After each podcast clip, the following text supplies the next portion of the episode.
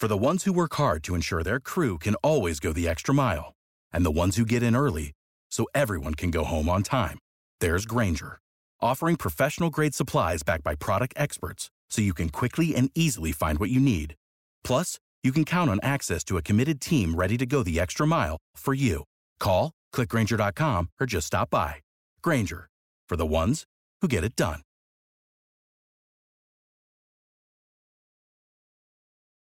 When you need mealtime inspiration, it's worth shopping Kroger, where you'll find over 30,000 mouthwatering choices that excite your inner foodie. And no matter what tasty choice you make, you'll enjoy our everyday low prices, plus extra ways to save, like digital coupons worth over $600 each week. You can also save up to $1 off per gallon at the pump with fuel points. More savings and more inspiring flavors make shopping Kroger worth it every time. Kroger, fresh for everyone. Fuel restrictions apply. Welcome to the ninth episode of the Reading and Writing Podcast.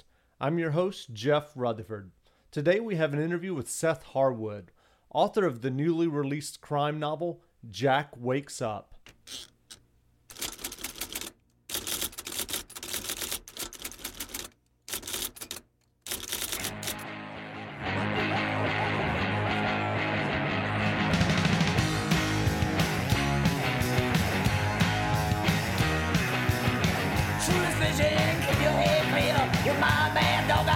So, welcome to the Reading and Writing Podcast. Today, my guest is Seth Harwood, the author of Jack Wakes Up, a crime novel that has just been published by Three Rivers Press. Seth, thanks for doing the interview. Thanks for having me on, Jeff. I'm really happy to be here. Cool. Yeah, I'm glad you're here. So, as I mentioned, your crime novel, Jack Wakes Up, has just been published by Three Rivers Press. But if someone hasn't heard of you, your path to publication hasn't been the typical one you originally wrote and recorded an audio version of Jack Wakes Up, which you distributed as a podcast or audiobook.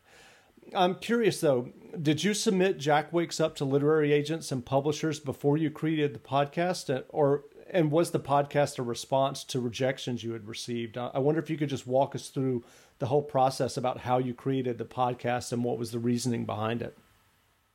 Yeah. Um, so I started trying. I started out trying to go the traditional route. I went to grad school and got an MFA in creative writing from the Iowa Writers Workshop, which was like the number one place to go. Um, which was, and that was after sort of trying to write some novels on my own, and then taking classes and writing short stories for a while. Uh, after I got out of Iowa, I was looking to publish a collection of short stories I'd gotten about a dozen short stories published in the literary journals, mm-hmm. which is, is is truly the traditional route. You go out and you do your submissions to those guys, and you get like one percent acceptance and a ton of rejections. And I did that for a couple of years. And then everyone was telling me that I needed to have a novel and that I couldn't do much with the short story collection. So I started writing a novel, and I it took a couple of takes before I really stumbled upon the excitement that became writing Jack Wakes Up. I mean, coming out of Iowa, it took me a little while to get to the point where I was comfortable writing in the crime genre and really mm-hmm. sort of opening the doors to having fun with it and going beyond just my literary influences to incorporate movies and TV shows and stuff, things that I've always loved. Sure. Um, and then I finished Jack Wakes Up. I started submitting it to agents, and two agents right off the bat who I was connected to through friends from Iowa both wanted to see the full manuscript, got the full manuscript, took some time to look at it, and then one of them sort of didn't know what to do, and the other one wanted recommended some revisions. And so we spent some time talking about the revisions. I went back and spent about three or four months working on these revisions, and then sent him the book back, and basically never heard from him again. Not even no, I don't like this, or no, we should we're not going to work together. Just like ne- just like he dropped off the face of the earth, and his secretary would like dodge me whenever I called. So I uh. I just thought that was really frustrating. And the whole agent process, having submitted to agents a lot over the years, I felt like it was frustrating and really, with just ending up in the slush pile, I knew that there had to be a better way to do this. I had had a story published online and for a long time, I didn't want to publish online because I thought it didn't seem like a good enough resume builder as publishing with these literary journals. But the fact was, with publishing a story online, a lot more people were able to read it. I was able to send it out to people that I knew, and they were able to read it and comment back and give me feedback about it. Um, it was free. It was completely obtainable. People didn't have to search for some weird magazine that was out in one bookstore in Kentucky or Texas or put all this trouble and dollars to read it. You know, I was working really hard to get these stories out, and then I was never hearing back from them. So when I got this story published in an online journal, and people started giving me feedback about it and reading it and it was sort of climbing up the charts on that journal i felt like this is great you know there's a medium here where people are actually reading and i had this crime novel that i thought was ready to go out i'd spent about six months working on it i thought that having gone through about four or five drafts it was ready to do something beyond just go back and keep revising it to send it out to agents the agent submission process as endgame just wasn't working out for me you know what I'm saying? Sure, sure, definitely. I, I, I felt like, you know, the idea of going back to square one with agent submissions again just wasn't where I was with that novel. So, you know, I saw that there was an opportunity to get some publicity for my writing on the web, get people checking it out, and I just didn't feel like putting a novel on the web as text was going to be the best way to get it. I didn't I, I knew that maybe a short story you could get people to read on the web, but I thought a novel was going to be really tough. And so a friend of mine suggested to me podiobooks.com and that these people were recording their books as serialized podcasts and releasing them as free audiobooks. And as soon as I heard that, something clicked where I thought, you know, this is the right way to do it. People can listen to this audio free. I was a long-time book on CD listener in the car during my commute. And so it felt like that was the way to do it. And I started putting out Jack Wakes Up, sort of learned the technology of podcasting as I went and by the time I finished the first finished podcasting the first book, it was about twenty episodes. Uh, I had several thousand listeners. Right. And what was that process like for you? Had you ever done any audio before, like college radio station or anything along those lines? Or was it basically you bought a mic and sat down one day? Uh, it was both. I had a radio station and I had a radio show in college. I used to spin hip hop, which is kind of like with the Jack Wakes Up. You know, I bring in some hip hop tracks on the on the readings and the episodes. Um, and then, so I had had a radio station show in college, and then with the short stories, I found myself doing readings at literary events and bars and, um, you know, different venues. And I always Sure, felt like sure. that was something that I enjoyed reading the short stories out loud. Mm-hmm. Um, but I knew that you couldn't just do that for a novel until I found this episodic way of doing it, serializing. And so, yeah, I'd had experience with that, but I had no experience with doing audio on a computer. I was brand new to what a podcast was and didn't know how to do it. And I had just bought a MacBook and I started using iWeb to make my own website, which I really didn't know much about. And I just sort of threw myself in. And luckily, I stumbled upon Scott Sigler, who was me learn some of the sort of fundamentals about how to make a podcast and how to structure an episode. And I just kind of learned on the fly. It was pretty exciting. and and so what was the process like um, did you start getting gradual feedback did you do um, did you do work on your own to try to get the word out and, and have people link to the site what was that process to, to kind of build your audience Well, I connected with Scott and he ran promos for me. And back then, this was about spring of 2006, podiobooks.com was a bit smaller. So being on the front page at podiobooks.com, I was on there pretty consistently. And so people were able to see me through that. And through Scott's promo and a couple of promos on other podcasts and Podiobooks, people were able to find out what I was doing. I wasn't doing science fiction and fantasy, which made me different from a lot of what the other people were doing.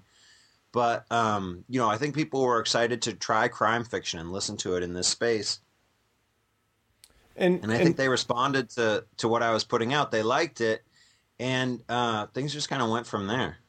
And then in terms of you having the the new book Jack Wakes Up uh, published by Three Rivers Press, wasn't there an interim where you had a book deal with with a, a smaller publisher that kind of got the attention of Three Rivers? Wonder if you could kind of talk about that a little bit. Yeah, absolutely. I mean, to go into podcasting was because I thought it would give me a better agent cover letter going back to your first question, I thought if I could tell an agent, you know, I've got a thousand, couple thousand listeners here who want to buy the book, then that would get an agent's attention and they would be more interested in, in representing me.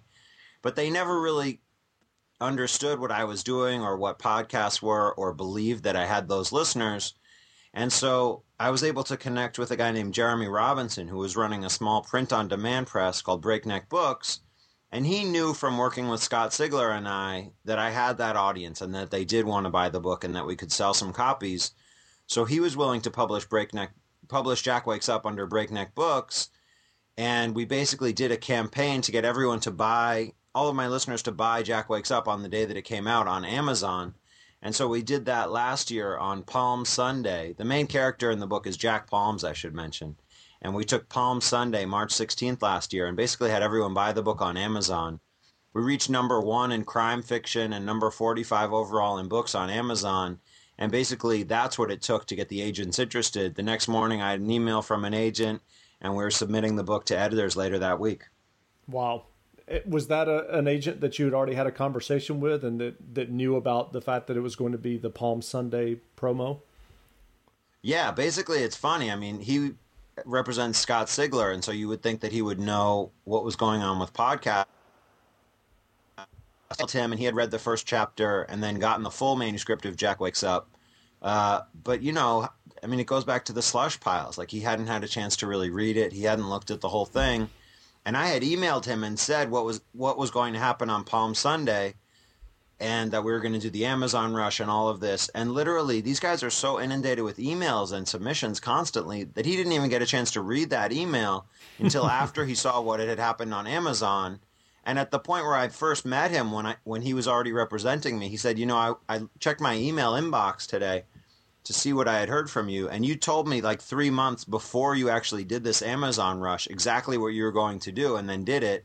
And I never even got to read that email. So it shows you a little bit about sort of the back end inefficiency of how things work with agents. Way too many submissions come in for them to really give them do them justice. And so, you know, going out and finding an audience myself, it was a numbers game. You know, it's, it takes a lot of work to submit your book to 15 agents, but if you can submit your book to, if you can get your book out there as a podcast to 5,000 listeners, not only are you going to have a much better chance of having a lot of people like it, but it's easier to put it out to that many people as a podcast and you know your agent the agent success rate is really low so 15 1% of 15 is totally zero so um you know you get your percentages are higher with people when you're giving it out to them for free and there's people out there who are looking for this content once you can turn them into fans and they like your work, then they'll follow you through your career. They they have something invested. They feel like in um, your success as an author.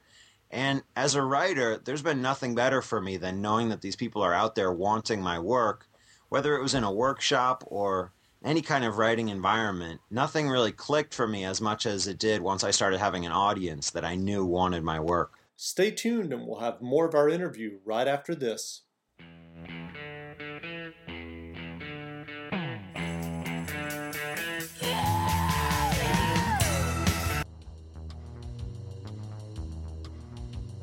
You like to write? Or have you always wanted to write, but decided that your job, your house, your family, your pets, your political affiliations, your volunteer work, your hobbies, your church, and that ache in your pinky you get on days ending in Y slow you down. Many professional writers have families. Many professional writers keep their day job. Many professional writers live their lives just like we do. Only they write too, like you should be doing. I Should Be Writing is the award winning podcast that explores issues wannabe writers come up against every day Everything from characterization to just the difficulty in getting on a writing schedule. And because I, your host, am a writer who's still learning, we do a rundown of my progress as well. This is not a do as I say, not as I do type of show. I'm there in the trenches with you. Visit IShouldBeWriting.com to subscribe to this free podcast and download past episodes. Because you should be writing.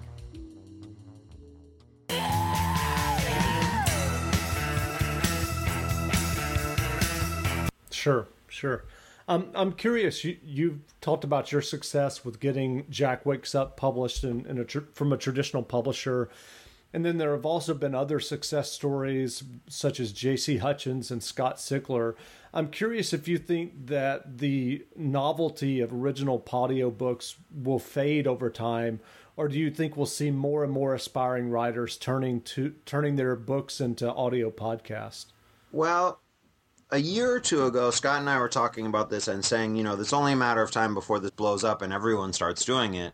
And now, two years later, there's still not that many people doing it. I mean, there's the number of books on podiobooks.com keeps increasing and increasing, but there's not a huge number of people who are still doing it. I think, you know, as the technology evolves, people will start podcasting. There's a big taboo in New York City still about giving things away for free as books. I mean, they see what we've done and they know that it works, but they're still afraid to give away a book for free as an audio podcast. And so that kind of thinking keeps a lot of people in New York traditional publishing from wanting to do podcasts, even though they know that the number of different ways they can buy advertising is shrinking and the ways that they can buy advertising are increasingly becoming ineffective. They see us doing this thing that is free, basically to put out, and um, is effective, but they're they're just afraid of the concept of free. They're afraid that things are going to run wild and it's going to destroy the industry. So that kind of hampers it a little bit. And um, you know, even though Scott and I are going out and teaching the author bootcamp class and we're showing more people how to do this, part of the technology still puts people off. Also, there's a core group of people who really get podcasts and want to listen to podcasts. Those are a great audience, and I really love, you know, exposing my work to them there's also a lot of people out there who don't understand podcasts and are probably never going to listen to podcasts, but there are evolving ways that people are getting new technology. People are buying the Kindle from Amazon a little bit. People are buying iPhones a lot more, and people are looking to buy books as iPhone apps now. People are buying books on the Kindle store and reading them through their iPhone. That the technology is going out there, and so I think there's going to be more writers podcasting, but there's also going to be more writers trying out other ways of getting their content out there for free or for cheaper methods than traditional publishing has given them. Sure, sure. Don't don't you find that interesting about podcasts? and and their their popularity and and how in some ways they in my opinion they've kind of plateaued and, and it's interesting and I'll just give you a personal experience um, I listen to tons of music i have always been a passionate music fan but over the last two and a half to three years since I discovered podcasts my music listening has pretty much plunged in the car because I'm always listening to a podcast whether it's um, yeah. whether it's listening to a, a, book or listening to uh, Fresh Air from NPR that's now podcast, and, and a lot of other smaller podcasts that are not traditionally broadcast. And it's kind of interesting because I kept telling my wife, I was like, wow, you know, I'm, I'm not listening to as much music. I'm listening to so many podcasts. And she had never really listened to podcasts until the past presidential election. And she started listening to, to Rachel Maddow and um, Keith Olbermann and several others. And now, the same thing has happened to her. She rarely listens to music and she's always listening to podcasts. And and it's just it's just interesting how I continue to talk about podcasts with with various people in my day-to-day life and they either have never heard of it or they think that the technology is too daunting or there's the the common misperception that you have to have an iPod to listen to it. Yeah. And the funny thing is that so many people have iPods and iPhones now and they still don't get it for whatever reason. Um, you know, I'm working on constantly working on other ways to grow that audience and to make my podcast more accessible. Basically, also you have to look at it though and say, you know, if NPR is trying to get people to listen to their podcasts and ESPN is, and um, CNN or CNBC or HBO, if all these guys are putting out podcasts and trying to expand the understanding of podcasts out there in the world. There's no way that I can do as much as they can do. So I sort of look at them trying to lead it and hope that as they keep creating podcast listeners, I'll be able to put my stuff out to more and more of them. But yeah, I mean, there is somehow there is sort of a, um, a barrier to entry for podcasting, whether it's misconception or the technology aspect of it. Yeah, it's, that that does put some people off, and it's not even that hard. But there's something about it that people just don't get. It's been interesting for me as a podcast author.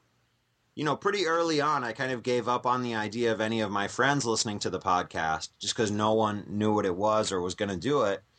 And when I was surprised and found out that they were totally replaced by people who I didn't know, able to get real fans out there, and that that was one of the wonderful things that happened. Sure, I I, I agree, and, and, it's interesting too. I mean, I, I'm continually amazed by podcasting because it's very similar to to the web as the whole as a whole or or blogs. If you have any interest whatsoever you can find a podcast out there. I mean I, I, heard i heard about one the other day about some guy who's just interested in the negro baseball leagues and he does an amazing historical baseball podcast.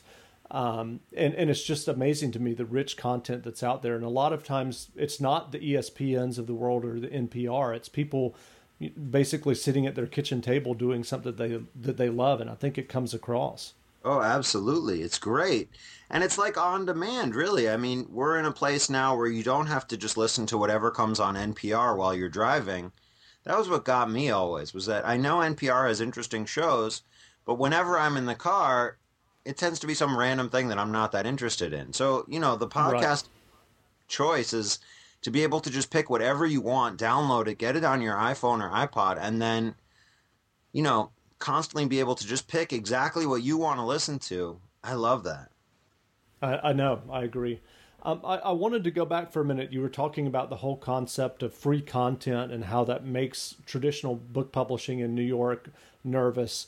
And I know there's been tons of discussion in the media lately about the rise in ebooks and obviously the, the various versions of the Kindle that we have coming out.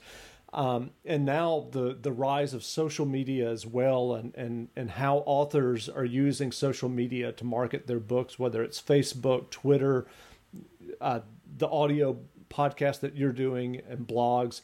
And I'm just wondering if you've if you've ever sat and thought about if you looked out five or ten years, where where do you think book publishing is headed? Um, I think it's I think it's a bit of a problem to be honest with you. I think uh, things are going to change, and I think it's hard to say what's going to come out the other end. I mean, I think you know, the newspaper industry we can see right now is in flux, and a lot of newspapers are are folding. Some of them are losing a lot of money. Some of them aren't able to sustain that, and they're going under. We're seeing historic numbers of newspapers close and less and less newspapers in this country. Absolutely, as a democracy and as a country, we need real reporting. We need people to do investigative reporting and to comment on what's going on and document what's going on. As the newspapers collapse, less and less of these people are having paying will have paying jobs and yet, as a society, we need this. So we're going to have to get to another model where reporters are paid for their reporting. Um, and I don't know what's that what that's going to be. I think the newspaper industry is a little bit further than the publishing industry in terms of what's going on there.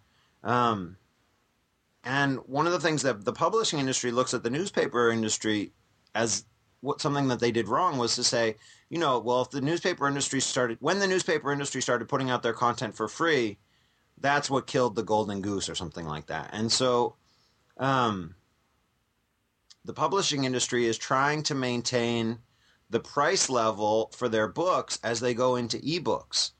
Um, you know, the Kindle prices things a little bit lower than traditional books do, but I've heard from people inside publishing that that the goal there is really to keep that $15 price point for paperbacks going or the $25 price point as we move into ebooks and I just don't think people in the reading public are going to accept that. I think there's going to be a big clash there where ultimately the pricing has to come down and the reality of the publishing industry is that only 10% of the cost of a book actually goes into the the creation of the book, the the publishing and the paper and stuff like that. So if you're looking at a system where uh, your fifteen dollar book only costs a dollar fifty to produce in paper, and now you're putting it out without that paper, and public is going to demand a price much lower than thirteen fifty. There's going to be something that's going to have to fall away. I mean, we're talking about these huge corporations that have layers and layers of people working there and layers and layers of infrastructure. And I, just see that there's going to be a problem there down the road. I think the first thing that's going to happen is that when the prices come down for ebooks, uh, the publishing industry is going to look to cut. It's, I mean, it's so ironic that the the industry really runs because of authors and the work that the authors do and the books that they create. But I've heard from a lot of sources that you know the first cost cutting measure that publishers are looking at is cutting advances for books, and maybe that works out okay in the long run for authors because we get that same money back through royalties. But for debut authors, without that advance, it's hard to really keep going. Um, so I think that's going to happen is that we're going to lose advances in the short term and in the long term something's going to happen where publishing is going to come out the other end. I don't think we'll ever see the end of print books, but I think we're going to see the proliferation of more and more different platforms. And I was writing about this on the Open Culture blog last week. I think my job as a writer is to help is to work to get my writing onto as many different platforms as possible. So if there's a platform out there, say iPhone apps as books, people are going to be discovering books that way. I want to get my book into that marketplace so that those readers will have my book an option. Um, and so that becomes part of my job, making sure that I can get it into the iPhone App Store, making sure that I can get it onto Kindle, making sure that I can get it onto Scribd. If people are listening to audiobooks, I want to be in the iTunes audiobook store. I want to be in Barnes and Noble in the audiobook section. You know, all these different places where books are being bought as an author um, I have some control over where I can be and and some control I don't have. You know, my book isn't mass market, so it's not being sold at Walmart. You want to get your book into as, as many places as possible so that as many people can see it. Um, it's kind of hard. I mean, to be honest with you, we have a little bit more writers who aren't with a major publisher have a little bit more flexibility to do that. If if Barnes and if Random House didn't have the rights to Jack Wakes Up, I could put it out as an iPhone app in a month and people would be able to buy it on there or get parts of it free and read it on their iPhone. But with Random House, I can't do that now. So we're working on having them help out to do that, and it's a slow process. Yes, I, I hear you, and I, I actually happen to, to completely agree with you in terms of the price point.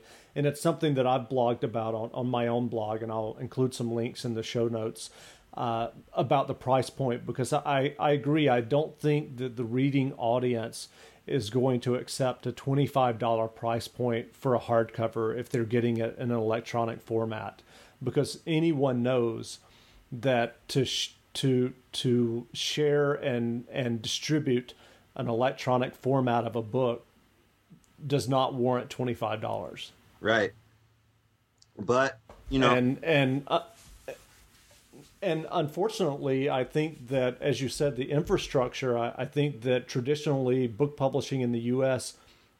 has been centered in New York City. And it, it it's sad, but I think that eventually that will end because I think that part of the infrastructure cost built into book publishing is the the you know New York real estate and having a New York office. I mean that you know someone has to pay for that. That's a good point. I yeah, it's I don't know. Like I said, I think there's going to be a lot of changes in the next five years and huge changes in the next 10 years. And we're going to see things changing and evolving, and we already are seeing it a little bit. And, um, you know, print on demand technology is there. There's just a ton of different options for how things could go. And we're going to see changes.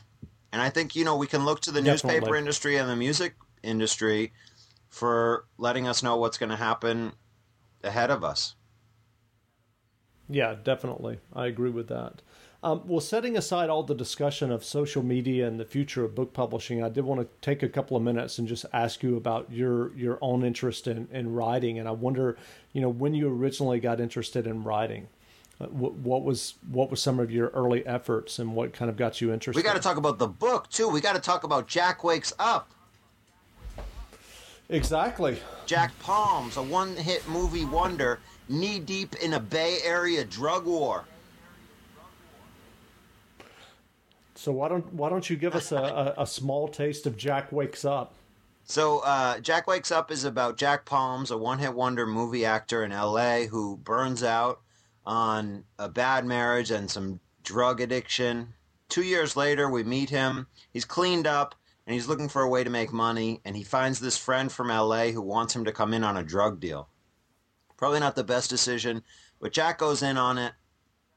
And what happens after that involves the police, ex KGB agents, underground mafioso in San Francisco, Colombian drug dealers, and Jack Palm's caught in the middle of it, trying to come up with basically the acting performance of a lifetime to get him through this alive.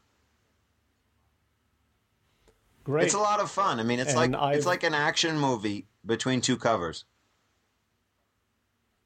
It is, and you can check out the Patio book as we've been discussing at jackwakesup.com, or you can buy the book at your local bookstore. It's at And Barnes again, and it's Noble, published by- Borders, A- Or Amazon. your favorite independent store, Absolutely. or your favorite independent bookstore. Absolutely. And it's So- published by Three Rivers. So when did you first? Oh, first- sorry. Go ahead. No, go it's ahead. published go by ahead. Three Rivers Press, which is part of Random House, and and they've been great, wonderful overall. And you can also get the book uh, at SethHarwood.com. You can get the podcast at iTunes. There's three Jack Palms books actually that I've put out together on my website, SethHarwood.com. So check them out. So going back to my question, when did you first get interested in writing? Um, after college, I started to get interested in writing, and you know, I think one of the interesting things that happens for a writer is that the more you read and think as a writer, the more influences you bring into your material. And so, where I started out at first, I was pretty limited in terms of influences to like the beat writers, uh, Jack Kerouac and and William Faulkner and guys like that and Virginia Woolf. So I, like the first things that I wrote were these crazy moshes of modernism and sort of on the road drug experience and they were terrible and I sort of mm-hmm. wrote and wrote and read and read and got better. I went through a really long phase where I was really focused on reading short stories and writing short stories. Great writers like Raymond Carver, Sure. Ernest Hemingway, Denis Johnson, Flannery O'Connor. I think being able to just focus on the short story helped me learn a lot as a writer because I was able to work on that I could beginning, middle, and end of, and move through them and finish them, and move on to create a new piece. So, so learning how to finish pieces is something that I really learned there, and um, also learning how to use dialogue and stuff like that. Um, so I worked on short stories for a long time. I went to the writers' workshop at Iowa and worked on short stories there. And then, you know, I had been reading a lot of short stories, a lot of literary novels, and I reached a point where I realized that that the influences that I was going to bring into my writing didn't have to only be these literary things that didn't sell too well and could potentially lead me to some sort of MFA creative writing job somewhere. Um, I realized that I really loved TV shows like The Sopranos and The Wire and Dexter, um, reading novels, watching movies like James Bond and kung fu movies and Pulp Fiction and the other Tarantino movies, Scarface. Uh, I, you know, I've always loved these things, and so at a certain point, I realized, you know, I'm going to try bringing this other, these other parts of my personality and my other interests into the writing. And when I did that, Sure. I gave myself permission to start writing noir and a- stuff with action and guns and things going down. And, you know, it was great to bring the tools that I had learned through the other things. And when I started allowing myself to move away from just strictly trying to do literary stuff, it felt great to actually get to have a little bit of fun on, on the page. Sure. Did that feel freeing to you? Yeah, it did. It did. You know, it it it helped me go from the place where I wanted to write X number of words every day or or write for 2 hours every morning to a place where I was just excited about the book that I was writing and I knew part of the problem with my literary books was that I my literary novels that I was trying to write was that I never really knew what to write them about. I would just start writing them and exploring the characters. And when I started writing Jack Wakes Up, it helped me really just start to explore the events and the actions. And that really helped things move a lot faster on the page and in the writing experience as well. Sure, sure. What crime authors are you reading now? And do Uh, actually, I just got to teach a detective fiction class um, at City College San Francisco where I teach. And so it was cool to take some students through some of the historic writers of the 20th century. We started with Chandler and Hammett. I think Raymond Chandler is absolutely one of my favorites. Um, the Long Goodbye is one mm-hmm. of my mm-hmm. favorite books of all time. I think it's like the crime version of The Great Gatsby. Uh, Hammett, sure, of course, sure. as well. Jim Thompson's work I really love. Um, Lawrence Block I'm really enjoying. Now I'm getting into Richard Price, whose stuff is amazing, especially if you've seen The Wire. It's amazing to go back and read a book like Clockers and realize The Wire 10 years before they even did The Wire. Um, Megan Abbott's hmm. work I love. Uh, she's very contemporary and really does some interesting things with going back to uh, the traditions of of, John, of, Jim Thompson and writers like that. Um, Denis Johnson. Sure. Yeah. Great. So, what advice would you give as aspiring writers um, in terms of someone who's wanting to write? What would you tell them if you could give them two minutes of advice? Well, the first thing is to make sure you put your chops in.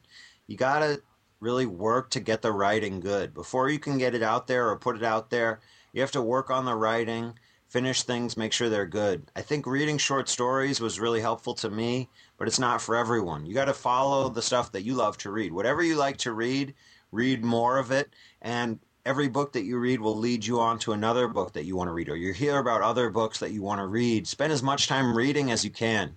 You got to grow that sort of circle of influences that you have so that you go from being just a writer who's writing like Raymond Carver say or Raymond Chandler, whoever the first writer is that really gets hardwired into your brain to where you've got all these different authors that you've read and loved hardwired into your brain and your and your writing style becomes sort of a big enough amalgamation of different authors that no one can just put their finger on it and say this person is doing this person. So um, you want to do that, and then in terms of getting your work out there, you got to be open to new ways of publicizing your work.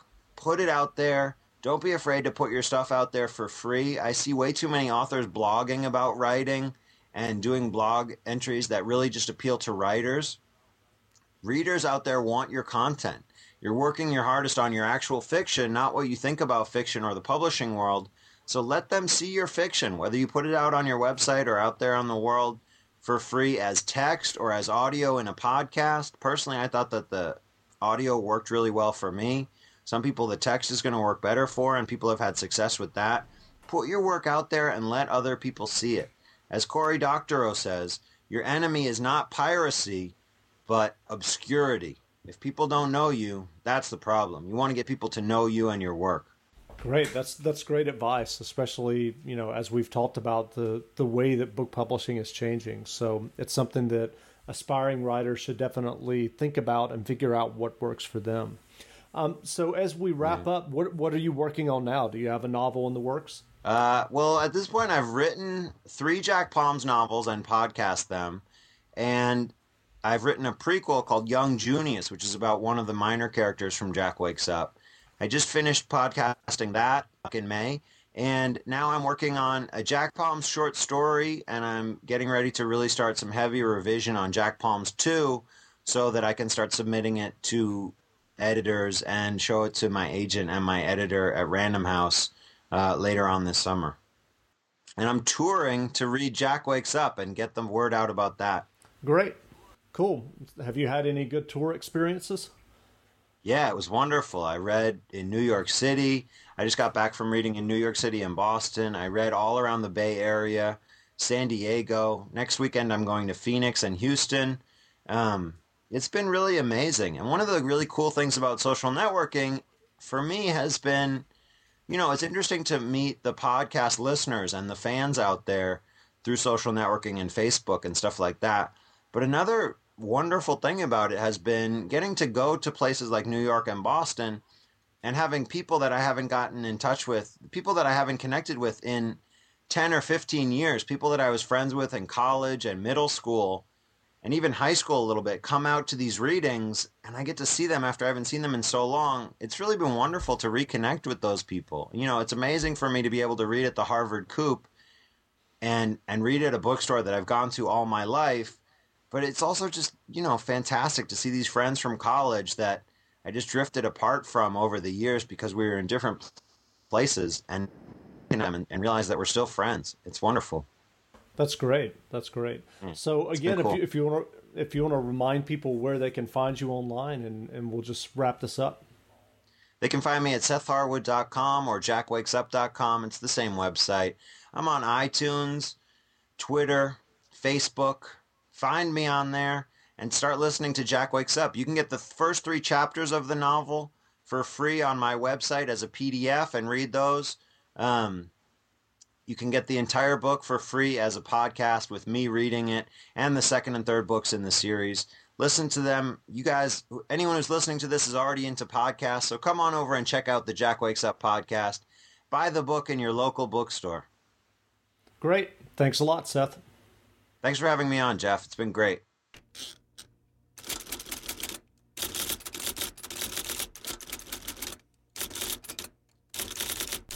Thanks for listening to the Reading and Writing Podcast. If you like what you heard, you can subscribe to our feed in iTunes, or you can leave a review of this podcast on iTunes. And if you'd like to leave a voicemail, we can include your audio comment in a future episode of the podcast. The voicemail line is 206 888 2731. Again, that's 206 888 2731. Thanks again for listening, and we will be back in two weeks with another interview with a writer that you enjoy reading.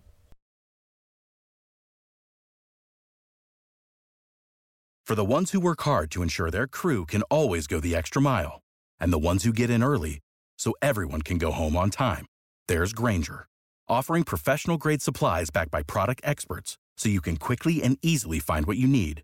Plus, you can count on access to a committed team ready to go the extra mile for you. Call, clickgrainger.com, or just stop by. Grainger, for the ones who get it done.